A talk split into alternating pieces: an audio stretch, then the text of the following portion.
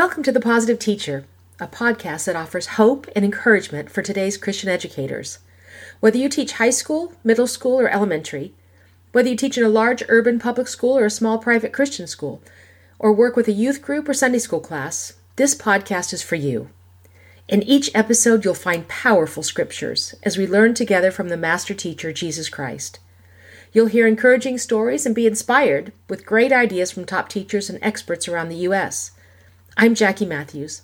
Thanks for listening in. If you're an educator, you have probably experienced the sleepless nights and sweaty palms that occur before a crucial parent meeting. Maybe it's the meetings you have to have at the beginning of the school year. Maybe it's mid semester.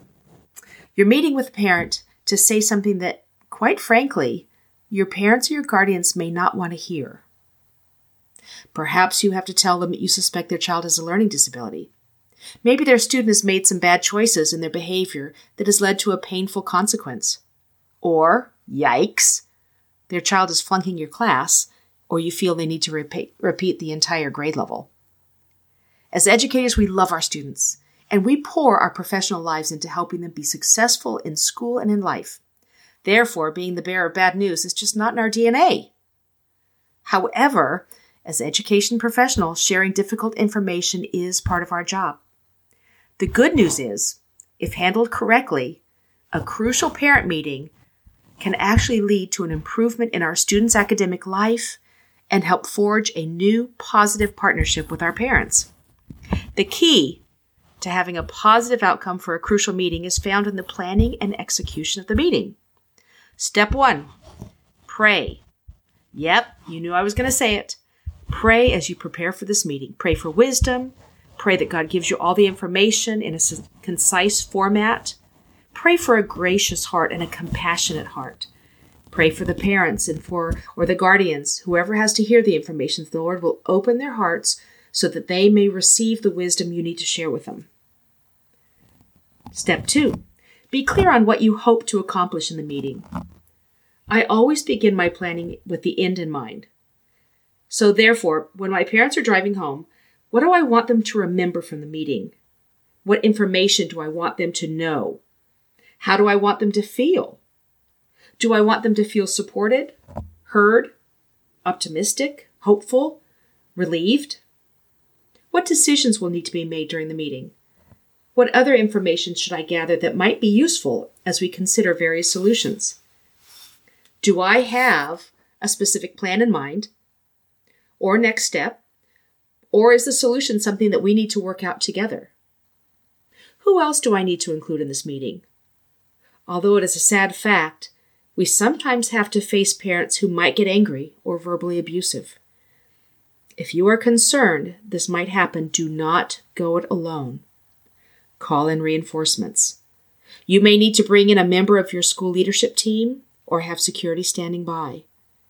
In this scenario, you'll need to set clear behavioral boundaries before the meeting begins. For example, there will be no swearing, yelling, or threatening.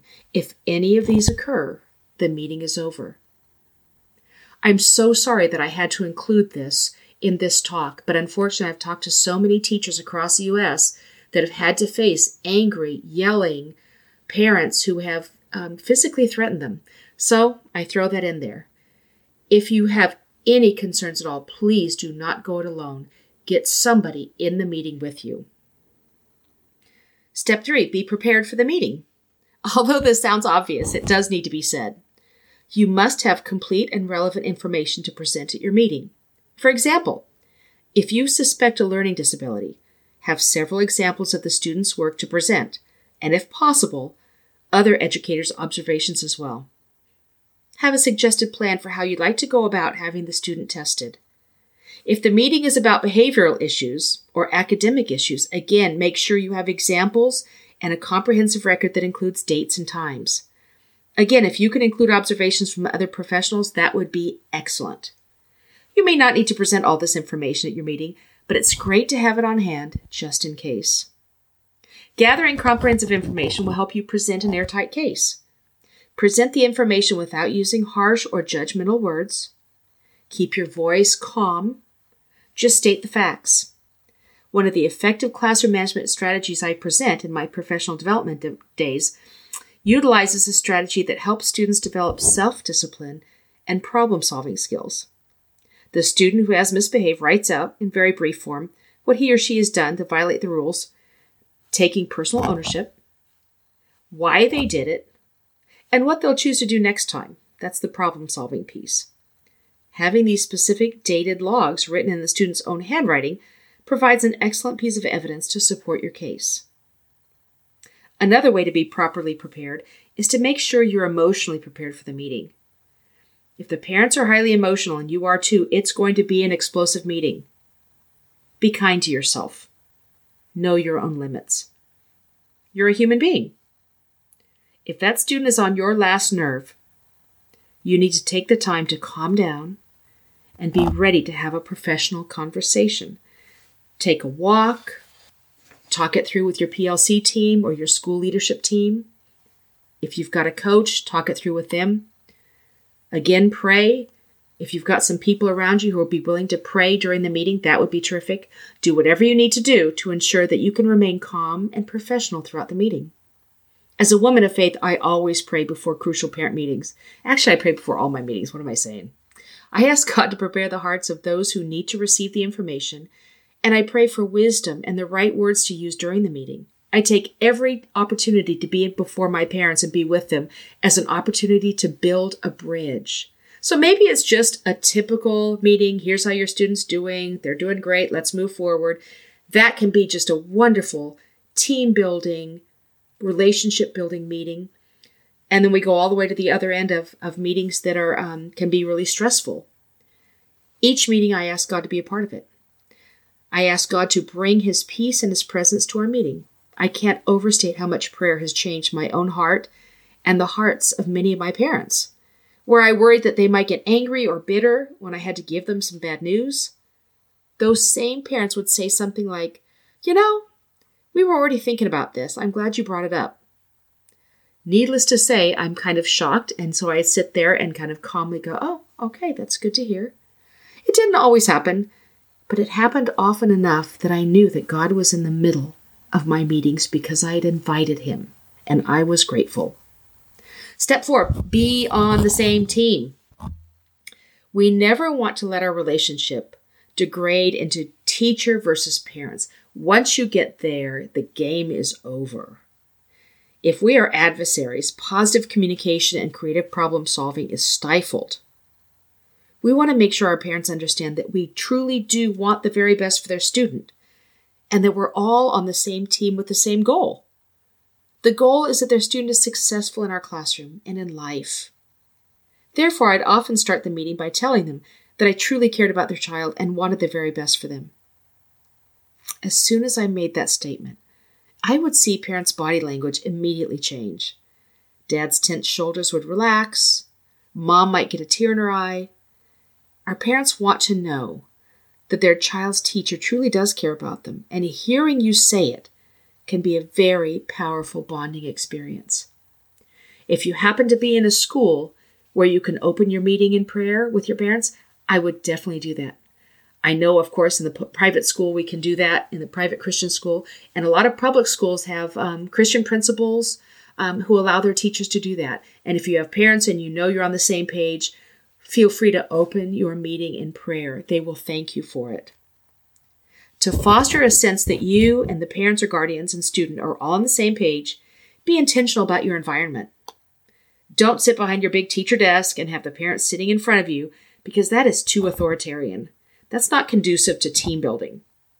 Rather, sit around a, ta- a round table or across from one another to foster a more open dialogue. Don't have your parents sit where the sun is beating down on them or blinding them. If it's late in the day, they may have rushed over from work and be hungry or thirsty. I have a mini fridge in my room, so I'd often offer my parents a bottle of water at the beginning of the meeting. It's amazing how a simple gesture like that can change the emotional temperature of the room. Have tissues nearby in case they're needed. Again, a small but kind gesture when you need to share painful news. Position the conversation such that you and the parents and the student are all on the same team and that together you are looking at the problem. Don't let the student be the problem. It may be a behavioral problem or an academic problem, but focus on solving that problem as a team. Take time to actively, sincerely listen to your parents. You may be the expert on the subject you are teaching, but those parents or guardians are the expert on their child's heart. They deserve to be heard, and they may very well be able to provide you with some excellent insight into their child's heart, their mind, or their life experiences that you have not been able to observe in the classroom. Years ago, I had a colleague who was a master at being very successful in sharing difficult and painful information with parents. She was a special education teacher. No one wants to hear that their child has a learning disability. That news often brings feelings of fear or sadness. This teacher anticipated how her parents might react to the information she needed to share about their child, so she came to the meeting with a positive attitude, was relaxed and calm, had a well developed plan, and a compassionate heart. Parents occasionally cried in the meetings, but as they faced the situation and worked as a team, they saw their student go from frustration and failure to success and confidence. Her parents became her biggest supporters and would work tirelessly to help out with anything she or the class needed. Now that's a great partnership. So, teachers, please know that as you're coming into this season of parent teacher conferences, and throughout the year, you're going to have parent teacher meetings that you're going to have to have. Know that I'm praying for you, for God to be with you, to guide you, to guide the meetings. That as your parents, maybe they came in worried or afraid or anxious or angry, but after the meeting, they would leave your classroom with a new appreciation for what you're doing, a belief that their child is in the hands of the best teacher possible, and that there's a plan for moving forward. Thanks for listening.